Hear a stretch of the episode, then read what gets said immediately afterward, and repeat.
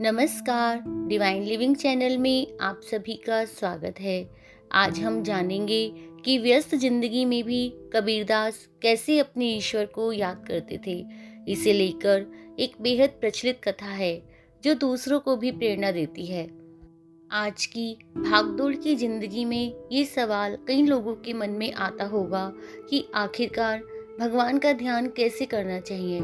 इसे लेकर कबीरदास से जुड़ी एक कथा बहुत प्रचलित है। बात तब की है जब एक बार संत कबीर कपड़ा बुन रहे थे। उसी समय काशी के एक बड़े विद्वान जयंत आचार्य उनसे मिलने पहुँच गए।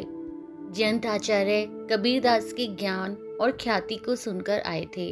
उन्हें लगा था कि कबीर चूँकि विद्वान और संत हैं तो उनकी वेशभूषा अनूठी होगी और कुछ अलग दिखने को मिलेगा।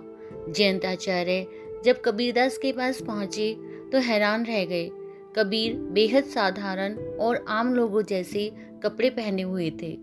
संत कबीर से जब उनकी बातचीत हुई तो उन्हें ये भी पता चल गया कि वे बेहद साधारण हैं और दिन भर दुनियादारी के काम में लगे रहते हैं। आखिरकार, जयंत आचार्य ने पूछ लिया, आप दिन भर कपड़ा बुनते रहते हैं तो ईश्वर को याद कब करते हैं? ये सवाल सुनने के बाद कबीर उन्हें अपने साथ लेकर झोपड़ी से बाहर आए और बोले कि यहाँ कुछ देर खड़े रहिए।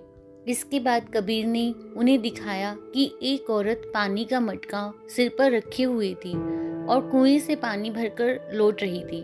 वह प्रसन्न नज़र आ रही थी और उसकी चाल में भी रफ्तार थी। साथ ही उसने मटके को पकड़ कर भी नहीं रखा हुआ था, फिर भी उसका मटका संभला हुआ था। वह कोई गीत भी गुनगुना रही थी कबीर ने जयंत आचार्य से कहा, उस औरत को देखो जरा। कबीर ने पूछा, अब आप बताओ कि इस तरह तेज चलते हुए और गीत गुनगुनाते हुए मटकी की याद होगी या नहीं? जयंत आचार्य ने तत्काल जवाब दिया, बिल्कुल याद होगी उसे मटकी की। याद नहीं होती तो अब तक तो वह मटका नीचे गिर चुका होता। कबीर बोले ये साधारण औरत सिर पर मटका रखकर और मज़े से गीत गाते हुए रास्ता पार करती है। फिर भी मटके का ख्याल उसके मन में बना हुआ है। क्या अब भी आप समझते हैं कि परमात्मा के स्मरण के लिए मुझे अलग से समय निकालने की ज़रूरत है? कपड़ा बुनने का काम शरीर करता है, आत्मा नहीं। इसलिए ये हाथ भी आनंदमय होकर कपड़ा बुनते रहते हैं। ये सुनकर जयंत आचार्य उनकी बातों का सार समझ गए कि ईश्वर का ध्यान तो हम हर पल संसार की क्रियाएँ करते हुए कर सकते हैं।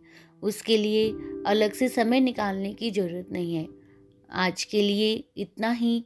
आप सभी का बहुत बहुत धन्यवाद।